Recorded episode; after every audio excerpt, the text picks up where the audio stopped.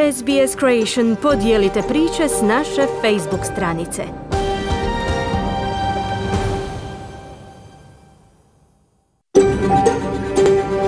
SBS, a world of difference. You're with SBS Croatian on mobile, online and on radio. Vi ste uz SBS Creation na svojim mobilnim uređajima na internetu i radio. Dobar dan, ja sam Mirna Primorac, 11 je sati u četvrtak 21. travnja. Na početku smo jednosatnog programa u kojemu možete čuti vijesti i aktualnosti iz Australije, Hrvatske i ostatka svijeta. Ostanite s nama do 12 sati i saznajte što je sve promijenjeno u pandemijskim pravilima za Viktoriju i Novi Južni Wales. Promjene stupe na snagu ovog vikenda. Uz porast potražnje za građevinskim zemljištima i rast cijena građevinskog materijala, kakvo je stanje na tržištu gradnje kuća i stanova. Naš gost je Frenki Franjić, građevinski poduzetnik iz Melbourna. Zahtjev za pomilovanjem udbaša Josipa Perkovića i Zdravka Mustača podijelio je hrvatsku javnost, ali i generale. U dosad neviđenom sukobu predsjednik Milanović je premijera Plenkovića nazvao udbaškim nasljednikom. Donosimo vam i sportske vijesti iz Hrvatske. No prije svega na početku programa, programa pregled zbivanja u zemlji i svijetu u vijestima radija SBS. Slušajte nas.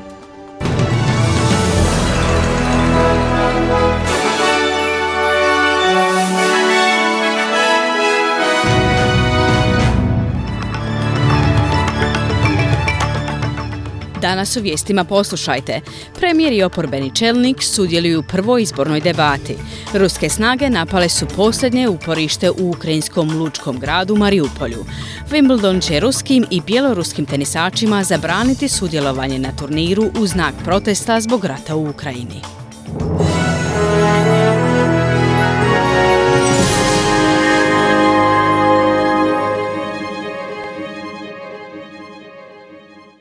Slušate vijesti radija SBS. Ja sam Mirna Primorac. Australske politike zaštite granica bile su ključna tema tijekom prve debate čelnika u kampanji za savezne izbore.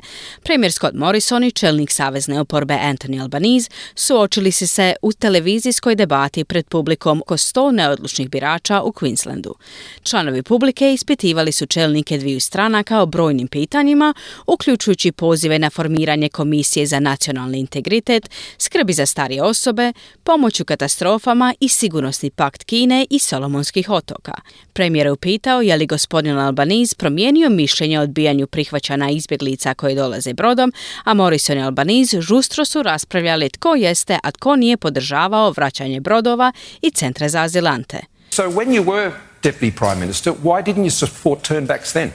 You weren't proposing No, that we- then. no, you we were weren't. not proposing. I'm you- sorry, you we were were. not It was our policy. You were not Turnbacks proposing- were our policy before You- the you were not- 2013 election. I was the shadow immigration minister. I designed the policy. Nakon debate 35% publike reklo je da podržava Scotta Morrisona, 40% je podržalo Anthony Albaniza, a 25% je ostalo neodlučno. Potpisivanje sigurnosnog pakta između Salomonskih otoka i Kine pokazalo se ključnom točkom prijepora u prvoj debati izborne kampanje. Gospodin Albaniz kaže da je vlada bila prespora u svom odgovoru i kritizira odluku da pošalju samo ministra za Pacifik Zeda Šešelju. This isn't so much a Pacific step up, it's a Pacific stuff up. They've known about this for months. No foreign minister visitation, no defence minister visitation. They just sent a junior burger along in the last week. Ovo nije toliko pacifički korak naprijed. To je pacifički korak ka goremu. Oni znaju za to mjesecima. Nema posjeta ministra vanjskih poslova, nema posjeta ministra obrane. Samo su poslali neiskusnog ministra prošli tjedan, kazao Albaniz. U svom odgovoru premijer je rekao da Anthony Albaniz ne podržava Australiju. Te Morrison pita Albanezija zašto bi stao na stranu Kine kada se dogodi nešto ovako značajno, Albanezi je odgovorio da mu je premijer uputio uvredu. But what I don't understand is that when something of this significance takes place, why would you take China's side? That, that's an outrageous slur from the Prime Minister, and it shouldn't be, uh, national security issues shouldn't be the subject of that sort of slur. Premijer Scott Morrison kritiziran je zbog komentara koje je dao tijekom sučeljavanja o djeci s invaliditetom. Jedno od pitanja koje je upućeno premijeru odnosilo se na financiranje NDIS-a, nacionalnog osiguranja za osobe s invaliditetom. Jedna žena u publici je kazala da je financiranje smanjeno za 30% za njenog četverogodišnjeg sina koji ima autizam i upitala ga je kakva je budućnost tog sustava. Morrison je odgovorio da njegova vlada u potpunosti financira NDIS, ali je bio na udaru kritike zbog sljedeće izjave. Jenny and I have been blessed. We've got two children that don't haven't had to go through that. And so for parents with children who are disabled, I can only try and understand um, your aspirations for those children. And, and I think that is the beauty of the National Disability Insurance Scheme. Jenny i ja smo blagoslovljeni. Imamo dvoje djece koje nemaju autizam i tako za roditelje s djecom s invaliditetom mogu samo pokušati razumjeti vaše težnje za vašu djecu. I mislim da je to ljepota nacionalnog sustava invalidskog osiguranja, kazao je Morrison. Senatorica laborista Kathy Galler, čer ima autizam, rekla je za Channel 7 da je komentar bio neprekladan. And I think that again just shows a lack of connection with, you know, everyday people's lives. I mean there's millions of us who live with children with a range of different needs, and um, I think to have a prime minister say he was blessed not to have one of those is is deeply offending and deeply upsetting. Mislim da to opet samo pokazuje nedostatak povezanosti sa svakodnevnim životima ljudi. Mislim postoje milijuni nas koji živimo s djecom koja žive s nizom različitih potreba i mislim da premijer kaže da je blagoslovljen ne imati jedno od njih duboko je vrijeđanje i duboko uznemirujuće za one od nas koji imamo taj divan dodatak u našim obiteljima obiteljima, kazala je Gallagher. Čini se da se ruska vojska približava posljednjem preostalom uporištu u ukrajinskom gradu Mariupolju. Taj lučki grad bi mogao za samo nekoliko sati pasti u ruke ruske vojske nakon tjedana kontinuiranog napada u kojem je gotovo potpuno uništen grad. Ukrajine kaže da Rusija baca teške bombe za razbijanje bunkera na željezaru i čeličanu Azovstal u Mariupolju, gdje su se stotine ljudi sklonile u podzemne tunele i kanale. U video poruci objavljeno na Facebooku ukrajinski vojni časnik koji sebe naziva Serhij Volinski uputio je očajnu molbu svjetskim čelnicima za pomoć u evakuaciji onih koji su ostali, uključujući stotine civila i najmanje 500 ranjenih. Sve naše zvrne do svijetu. Ovo je naš poziv svijetu. Ovo bi mogao biti posljednji poziv u našim životima. Vjerojatno smo suočeni s posljednjim danima, ako ne i satima. Neprijatelj nas brojčano nadmašuje 10 prema 1. Imaju prednost u zraku, u topništvu, u svojim snagama na kopnu, u opremi i u tenkovima. Mi branimo samo jedan objekt, pogon Azovstal, u kojem se osim vojnog osoblja nalaze i civili koji su stradali u ovom ratu. Apeliramo i molimo sve svjetske čelnike da nam pomognu kazao je Volinski. Ukrajina kaže da je postigla preliminarni dogovor s Rusijom o ispostavi još jednog humanitarnog koridora za evakuaciju oko 6000 žena, djece i staraca iz Mariupolja. Ruska vojska kaže da je uspješno testirala novu interkontinentalnu balističku raketu poznatiju kao SAMT ICBM. Snimke koje je objavilo Rusko ministarstvo obrane pokazuju da je oružje ispaljeno iz vojnog postrojenja na sjeveru Rusije, a dužnosnici tvrde da su njegove bojne glave uspješno dosegnule svoje ciljeve. Predsjednik Vladimir Putin upozorio je da će oružje natjerati Zapad da dva put razmisli o agresivnim akcijama protiv Rusije. No glasnogovornica Bijele kuće Jen Psaki kaže da test ne predstavlja prijetnju Sjedinjenim američkim državama. They provided advance notice of this launch under its New START treaty obligations that it planned to test this missile. The Defense Department said today that we did not deem the test a threat to the United States or its allies, and the timing and the scope of Russia's missile test do not influence our approach to countering Russia's further invasion of Ukraine. Unaprijed su obavijestili o ovom lansiranju prema svojim obvezama iz novog ugovora. Ministarstvo obrane je danas izjavilo da ne smatramo da je test prijetnja Sjedinjenim američkim državama ili njihovim saveznicima u vremenu i opsegu ruske raketne probe, ne utječu na naš pristup suprotstavljanju daljnjoj invaziji Rusije na Ukrajinu. Dakle, to je uočeno kroz odgovarajući proces, a Ministarstvo obrane također je govorilo o tome, kazala je Saki. U međuvremenu Sjedinjene države najavile su dalje sankcije Rusiji, uključujući i komercijalnu Transcapital Bank, koja je optužena da pomaže klijentima u izbjegavanju kazni koje su u toj zemlji već nametnute. Glavni tajnik Ujedinjenih naroda Antonio Guterres zatražio je sastanak s čelnicima Rusije i Ukrajine Ukrajine kako bi se založio za mir. Gospodin Guterres je ponudio susrete s ukrajinskim predsjednikom Voldomirom Zelenskijem i ruskim predsjednikom Vladimirom Putinom u njihovim glavnim gradovima. Guterres je pozvao na četverodnevni prekid vatre za pravoslavni uskrs jer Agencija Ujedinjenih naroda za izbjeglice kaže da je do sada više od 5 milijuna ljudi pobjeglo iz Ukrajine. Glasnogovornik Ujedinjenih naroda Stefan Dužarik iznio je sadržaj pisma poslanih objema zemljama. The Secretary General said at this time of great peril and consequence, he would like to discuss he would like to discuss urgent steps to bring about peace in Ukraine and the future of multilateralism based on the Charter of the UN and international law. Glavni tajnik je rekao, u ovom trenutku velike opasnosti i posljedica želio bi razgovarati o hitnim koracima za postizanje mira u Ukrajini i budućnosti multilateralizma temeljenog na povjeli Ujedinjenih naroda i na međunarodnom pravu. Istaknuo je da su i Ukrajina i Ruska federacija članice osnivačice Ujedinjenih naroda i da su uvijek bile snažne pristaše Ujedinjenih naroda, kazao je Dužarik. Sudac u Velikoj Britaniji službeno je odobrio izručenje Juliana Assangea Sjedinjenim državama. Proceduralni nalog dovodi osnivača Wikileaksa korak bliže ka izručenju Sjedinjenim američkim državama kako bi se suočio s optužbama za špioniranje, koje se odnose na objavljivanje niza povjerljivih diplomatskih i vojnih dokumenata prije više od deset godina. Sada je na britanskoj ministrici Priti Patel da potpiše izručenje, iako bi Assange još uvijek mogao tražiti žalbu u Visokom sudu. Ovaj 50-godišnjak koji je u londonskom zatvoru Belmaš godinama vodi pravnu bitku protiv pokušaja Sjedinjenih američkih država da im bude izručen. I sporta izdvajamo. Organizatori Wimbledona zabranit će tenisačima iz Rusije i Bjelorusije nastup na ovogodišnjem turniru zbog rata u Ukrajini. Presuda spriječava neke od najboljih svjetskih igrača da se natječu u natjecanju do kraja lipnja, uključujući drugog igrača svijeta Danila Medvedeva i osmoplasiranog Andreja Rubleva.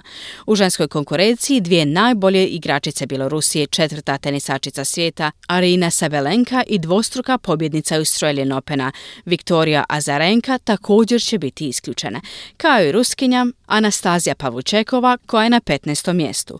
U priopćenju All England Lawn Tennis Club kaže da ima odgovornost igrati ulogu u ograničavanju globalnog utjecaja Rusije i ne dopustiti da se sport koristi za promicanje ruskog režima.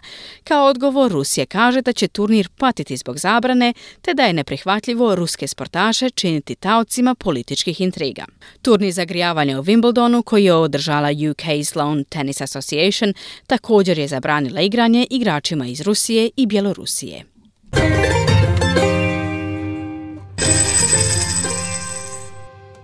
Danas australski dolar vrijedi 0,70 dolara, 0,57 britanskih funti, 0,69 eura te 5,19 hrvatskih kuna. Današnja vremenska prognoza za glavne gradove Australije. U Pertu se danas očekuje sunčano vrijeme i temperatura do 28 stupnjeva Celsijusa. U Adelaidu umjereno oblačno, temperatura do 21. U Melbourneu se očekuje oblačno vrijeme, temperatura do 17 stupnjeva Celsijusa.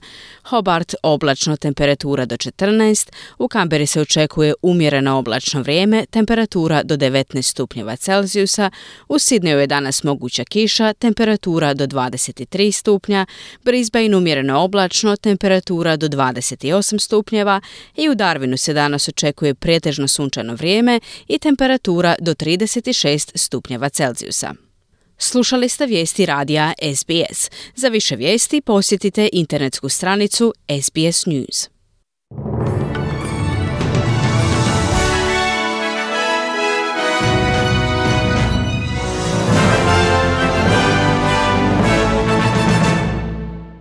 Radio SBS, program na hrvatskom jeziku. Ja sam Mirna Primorac. Slijede vijesti iz Hrvatske. Zahtjev za pomilovanjem udbaša Josipa Perkovića i Zdravka Mustača podijelio je hrvatsku javnost, ali i generale. U dosad neviđenom sukobu predsjednik Milanović je premijera Plenkovića nazvao udbaškim nasljednikom. Plenković je najavio da će vlada u buduće bojkodirati predsjednika. Oštruju u Saboru. Zastupnici su postavljali pitanja premijeru i ministrima, a više u izvješću Siniše Bogdanića iz Zagreba.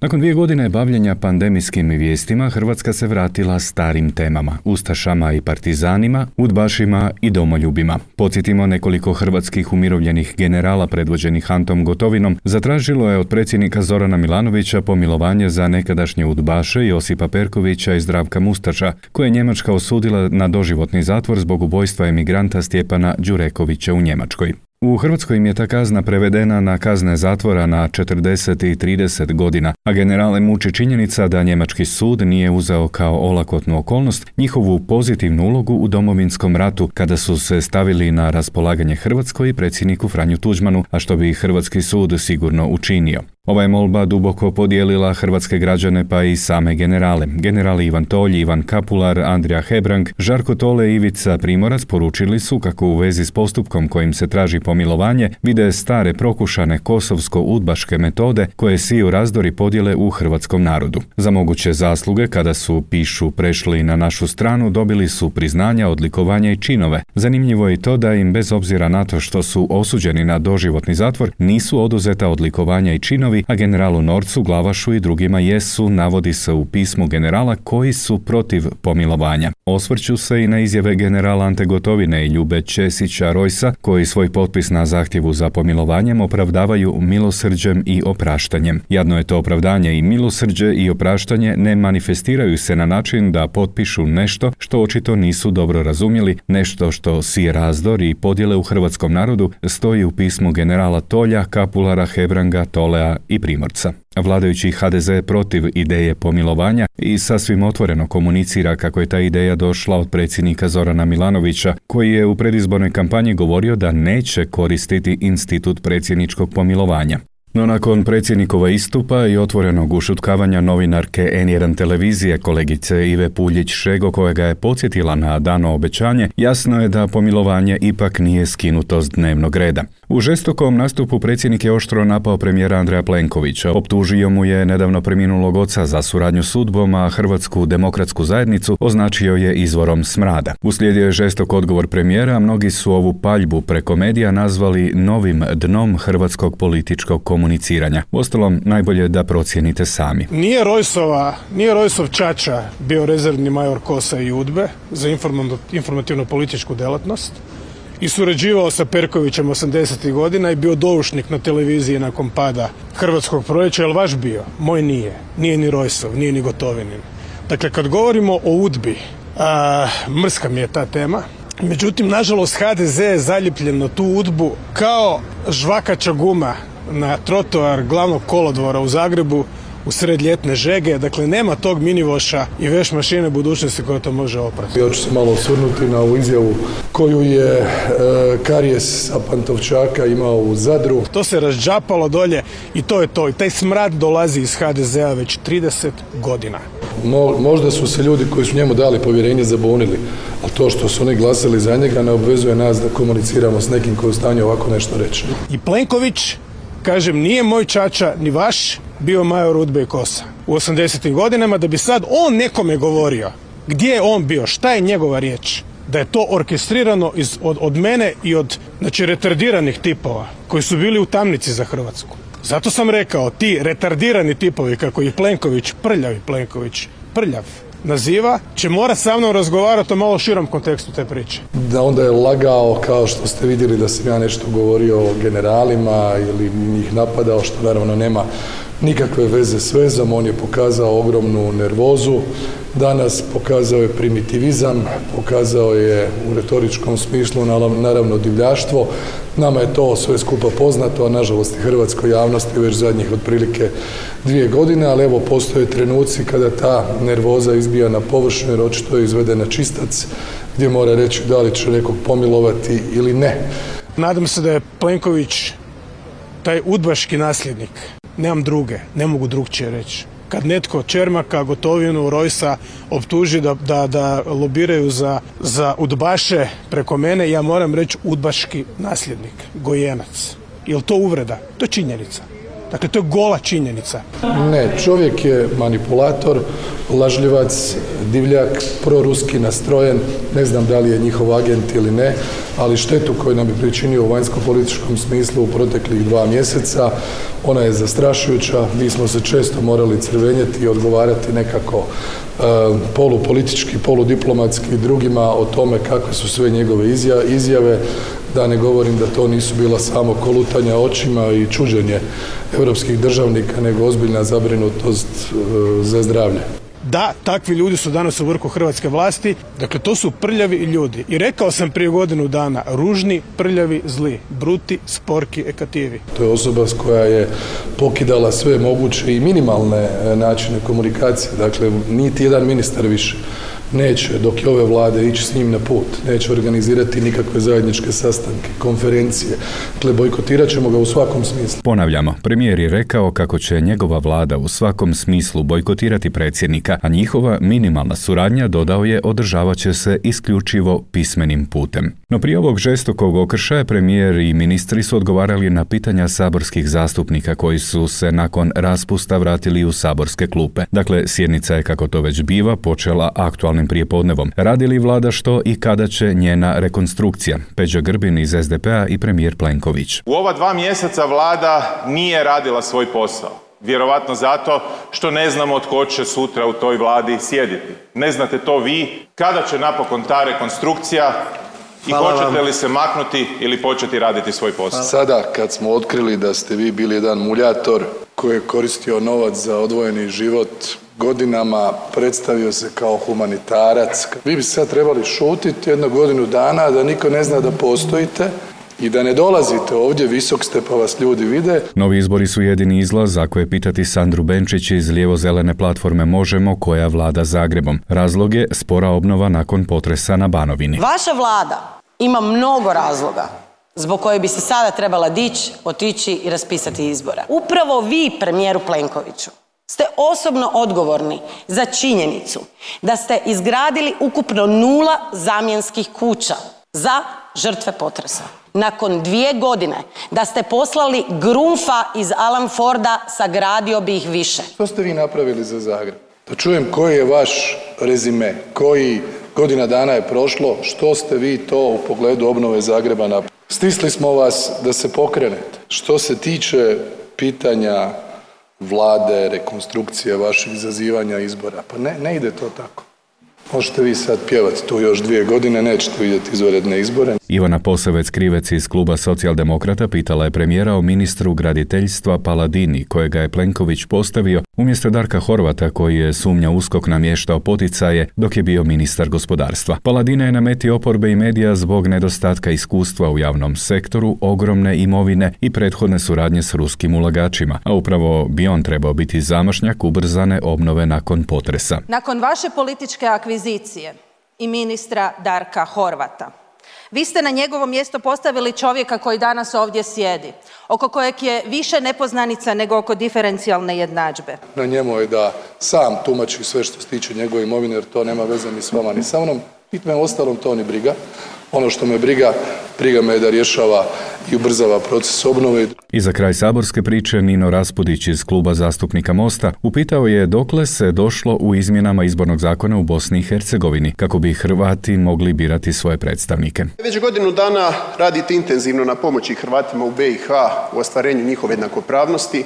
Puno puta ste bili u Mostaru i stalno ste im jamčili da ćete u suradnji s našim partnerima iz EU i Sjedinjenih američkih država pomoći da se promijeni izborni zakon, kako je danas stanje i dokle se došlo u dogovoru. Štetu koju je za interese Hrvata u Bosni i Hercegovini napravio Karijes Pantovčaka kada je Bošnjacima rekao prvo sapun pa onda parfem. I ni mostarske kiše, ni nijagari ni vodopadi, mi trpimo štetu, štetočine koje ovdje zastupa proruske stavove a vi ste mu jatak u Bosni i Hercegovini. Ostaje nam još vremena kratko izvijestiti o korona statistici. Situacija je i dalje povoljna, na veselje svih onih koji priželjkuju sjajnu turističku sezonu. U 24 sata zabilježeno je 478 novih slučajeva zaraze virusom SARS-CoV-2, pa je broj aktivnih slučajeva u Hrvatskoj sada ukupno 3623. Među njima je 516 pacijenata na bolničkom liječenju, a od toga je na respiratoru 20 pacijenata. Nažalost, preminulo je još pet osoba.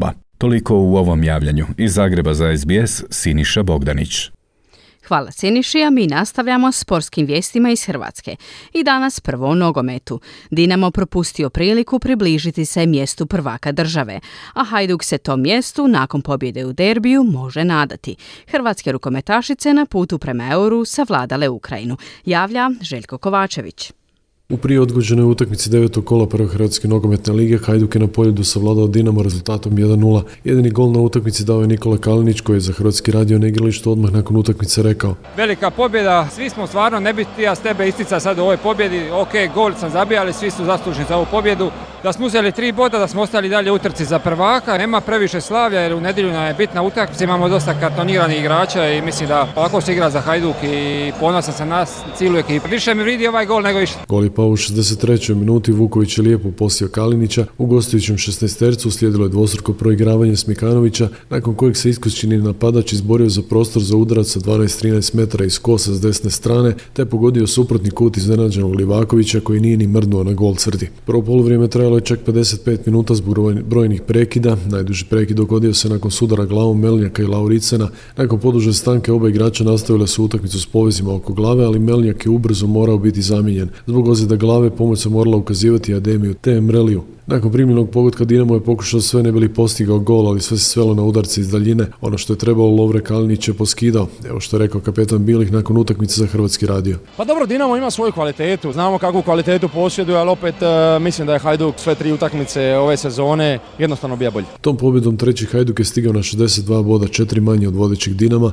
a dva manje od drugog Osijeka. Dok je prvenstva ostalo još samo pet kola, a Dinamo očekuje još dva derbija oba u Zagrebu. U 34. kolu će gostiti Osijeka, u posljednjem 36. kolu Hajduk. Nikad neizvjesnija završnica daje čak i Osijeku mogućnost da postane prvak, što mu do sada se nikada nije dogodilo. Brojke kažu da ukoliko Osijek pobjedi sve utakmice do kraja sezone, postaje prvak. Ključ je u tome da uz Rijeku, Istru, Lokomotivu i Goricu pobjedi i Dinamo. Teško, ali ne i nemoguće. Hrvatski rukometašice pobjedili su Ukrajinu u Gracu 26-19 u posljednjem susretu skupine D kvalifikacije za odlazak na europsko prvenstvo. Hrvatskim rukometašicama ostalo je pobijediti ekipu Češke u nedjelju u Poreću ukoliko se žele plasirati na europsko prvenstvo gdje bi branile brončanu medalju. Hrvatska je pobijedila s važnih sedam golova razlike budući da je u prvom susretu s Ukrajinom u Rijeci izgubila jednim golom razlike. Hrvatska ima četiri boda iz pet utakmica, Ukrajina dva nakon tri utakmice, Čehinje su posljednje s nula bodova. Euro su već izborile Francuskinje, Ivana Kapitanović, najbolja igračica utakmice, odnosno vratarka koja je branila 17 pokušaja svojih suparnica. Trebalo je zapet, treba uvijek zapet. Mislim da smo nekako cijelu utakmicu ostali mirni, bili smo prvo poluvreme u egalu, onako na početku malo je to bilo možda emotivno za Ukrajinu, mi smo možda malo pale onako, bilo nam je nekako žaj, krivo, ali mislim da onda u drugom poluvremenu da smo trčale bolje, da smo bile agresivnije u obrani i rezultat je otišao na svu sreću na našu stranu i to je to. Utakmica je završila zajedničkim zagrljajem s transparentom Mi smo uz Ukrajinu. Euro je na rasporedu u studenom, a zajednički organiziraju Slovenija, Sjeverna Makedonija i Crna Gora. Športski pozdrav iz Hrvatske za SBS radio Željko Kovačević. Hvala Željku, a u drugom dijelu programa donosimo detalje o promjeni pandemijskih pravila za Viktoriju i Novi Južni Vels, a građevinski poduzetnik Frenki Franić odgovara na naša pitanja o sve većoj potražnji za građevinskim zemljištima, rastu cijena građevinskog materijala i drugim temama iz tog sektora. Ostanite uz program radija SBS na hrvatskom jeziku.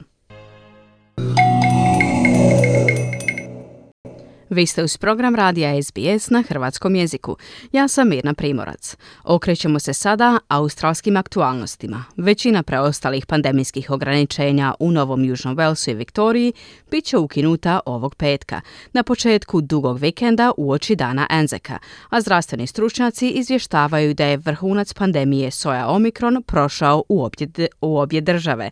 Najznačajnija promjena je ukidanje sedmodnevne izolacije za bliske kontakte, nešto za što su se poslovni čelnici zalagali kako bi ublažili nedostatak radne snage. Prilog Garvete Borema.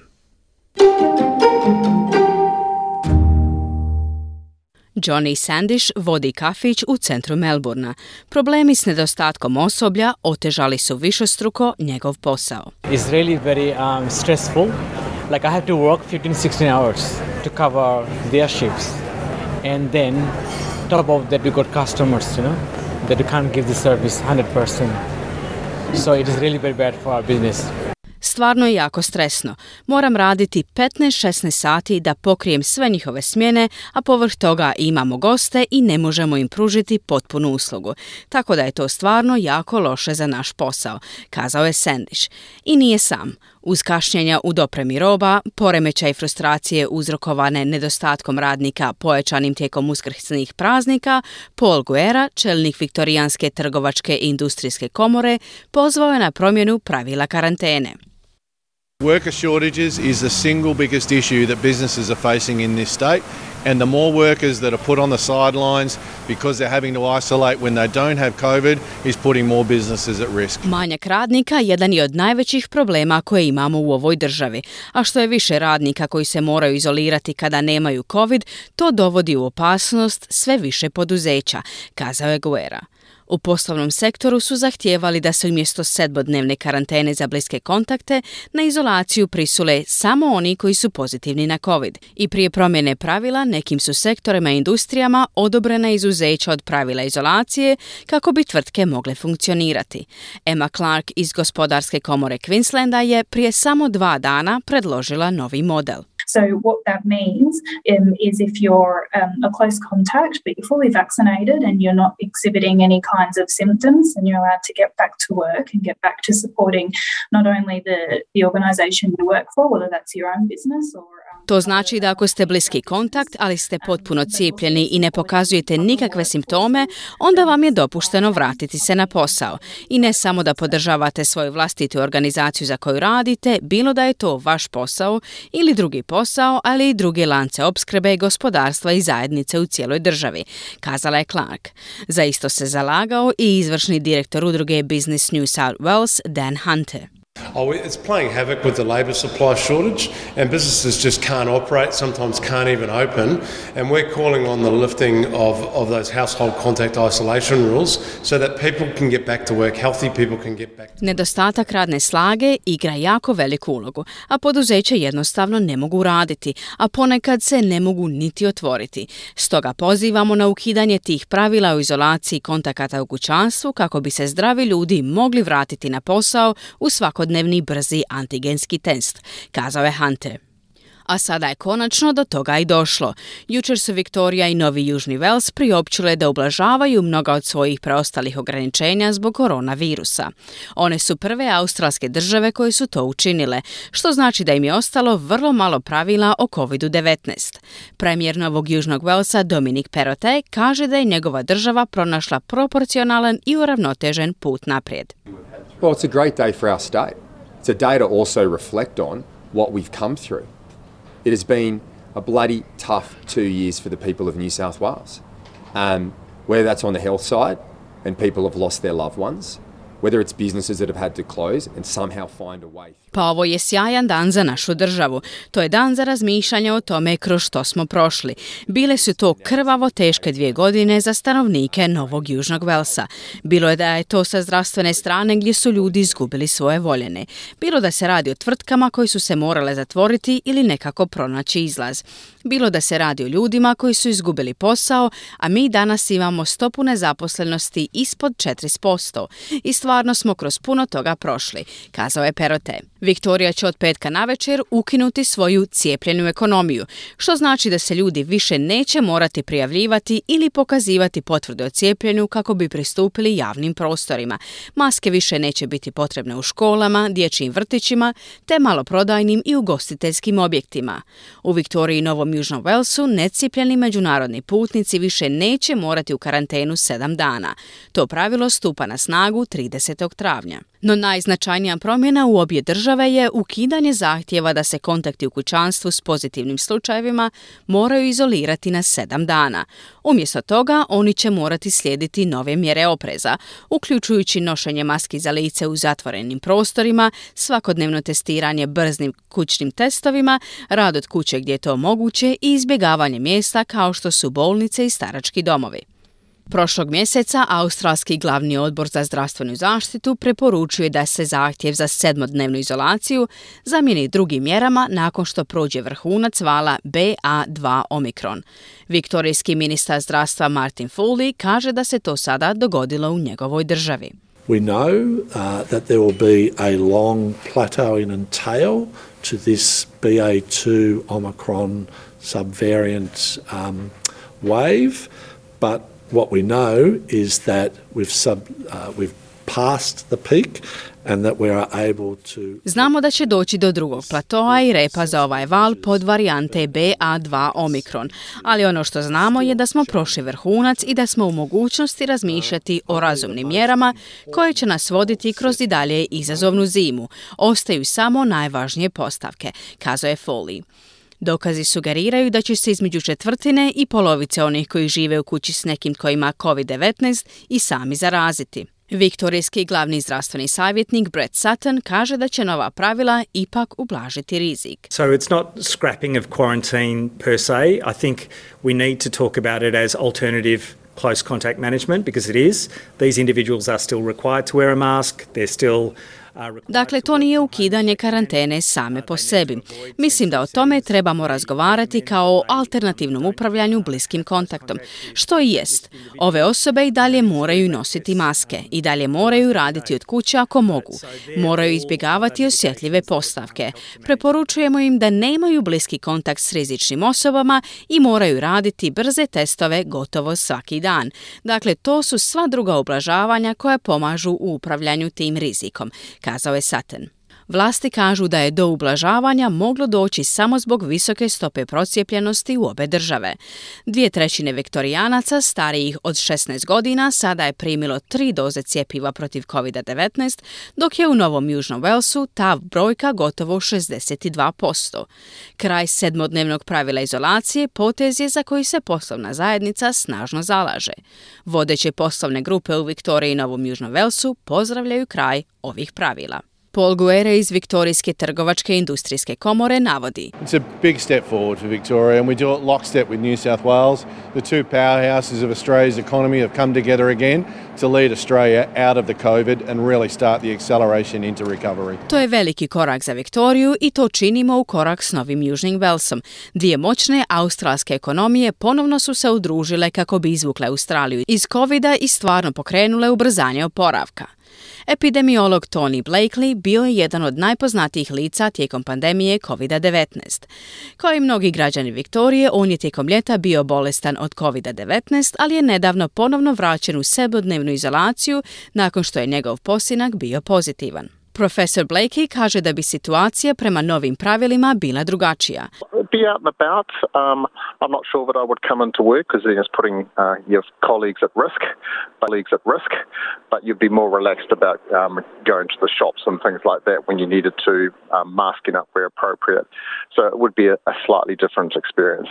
Budite vani, nisam siguran da bi došao na posao jer tada dovodite svoje kolege u opasnost, ali biste bili opušteni u odlasku trgovine i sličnim stvarima kada biste trebali. Nosili bi masku gdje je prikladno, tako da bi to bilo malo drugačije iskustvo, kazao je Blakely. Promjene su, kaže, razumne te u skladu sa trenutnim okolnostima. It's time to move on. Uh, having uh, contacts quarantined at the moment is becoming too disruptive to society. Pretty much you know, we're nearly back to as normal as we'll get. We will still always have masks on public transport, at least for this year. We will still always... Vrijeme je da krenemo dalje. To što su kontakti u karanteni u ovom trenutku postaje previše ometajuće za društvo. Gotovo znate da smo se skoro vratili u normalu, ali i dalje postoji mogućnost zaraze. I dalje ćemo uvijek imati maske u javnom prijevozu, barem za ovu godinu. I dalje ćemo zahtijevati da se za ovu pandemiju barem slučajevi izoliraju kod kuće. Ovo su razumne mjera, a i vidjet ćemo kako će se situacija odvijati u sljedećih nekoliko mjeseci, dodao je Blakely. Queensland sada razmatra hoće li slijediti primjer drugih istočnih država, a ministrica zdravstva rekla je kako bi više voljela da to bude nacionalna odluka. Na zapadu Australije premijer bi možda želio da i on ukine pravila izolacije, nakon što je i sam ovih dana bio prisiljen u karantenu zbog oboljelog člana obitelji. On se do sad negativno testirao, a njegov zamjenik kaže da neće žuriti sa promjenama pravila. Bio je to prilog Garreta Borema i u nastavku programa govorimo o australskim aktualnostima. Građevinski poduzetnik Franki Franić odgovara na naša pitanja o stanju na tržištu gradnje kuća. Slušate program radija SBS na hrvatskom jeziku.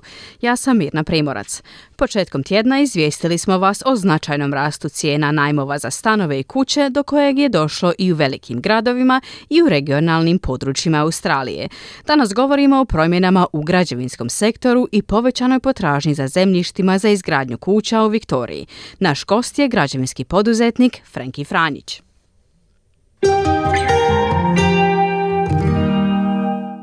Dobar dan, Frenki, hvala vam na odazivu. Je, baš mi je drago da sam na vašem programu. Iako vjerujemo da naši slušatelji dobro znaju tko ste, za početak možete li nam se predstaviti? Pa kao Franjić, builder građevinar u Melbourneu. U nedavnom izvješću RPM grupe se navodi da je u Viktoriji prodano a 50% više građevinskih zemljišta nego u 2020. godini.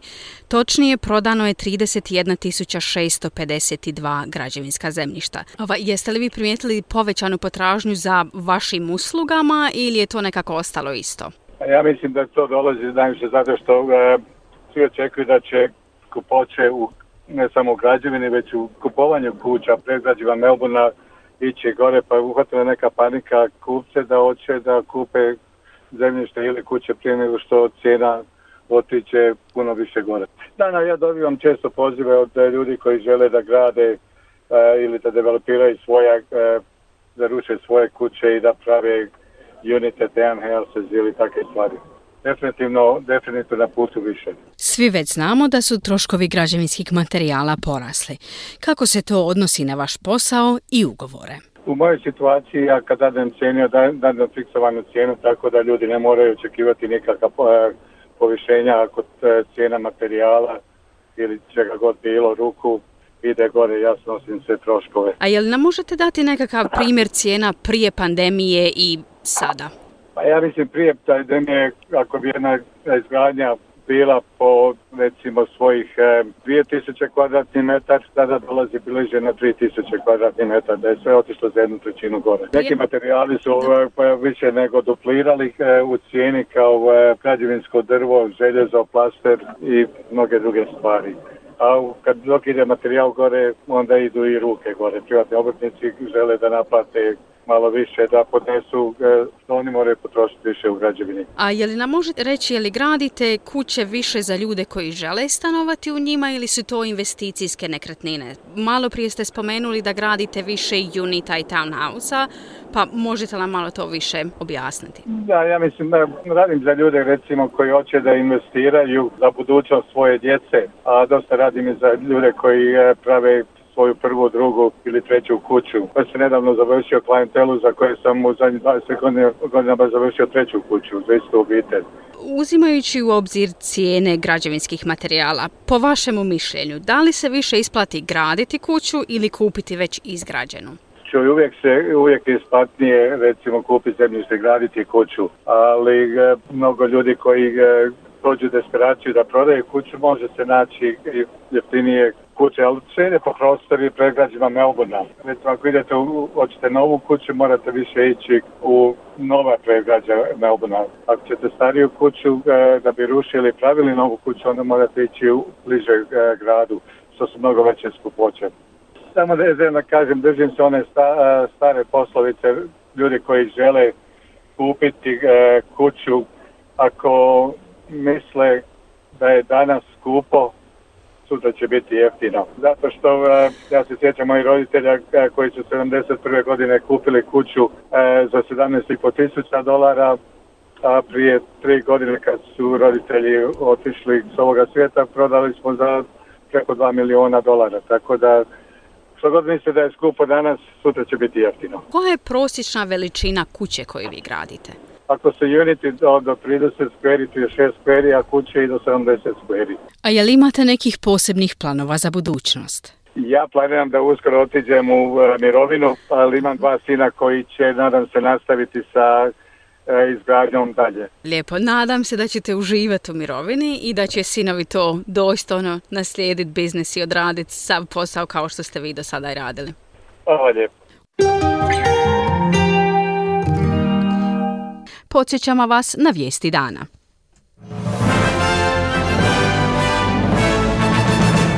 Australske politike zaštite granica bile su ključna tema tijekom prve debate čelnika u kampanji za savezne izbore. Premijer Scott Morrison je kritiziran zbog komentara koje je dao tijekom sučeljavanja o djeci s invaliditetom. Čini se da se ruska vojska približava posljednjem preostalom uporištu u ukrajinskom gradu Mariupolju. Ruska vojska kaže da je uspješno testirala novu interkontinentalnu balističku raketu. Glavni tajnik Ujedinjenih naroda Antonio Guterres zatražio je sastanak s čelnicima Rusije i Ukrajine kako bi se založio za mir. Sudac u Velikoj Britaniji službeno odobrio je izručenje Juliana Assangea Sjedinjenim američkim državama. Organizatori Wimbledona zabranit će tenisačima iz Rusije i Bjelorusije nastup na ovogodišnjem turniru zbog rata u Ukrajini. Zahtjev za pomilovanjem udbaša Josipa Perkovića i Zdravka Mustača podijelio je javnost, ali i generale. U dosad neviđenom sukobu predsjednik Milanović je premijera Plenkovića nazvao udbaškim sljedbenikom. Premijer je najavio da će vlada ignorirati predsjednika.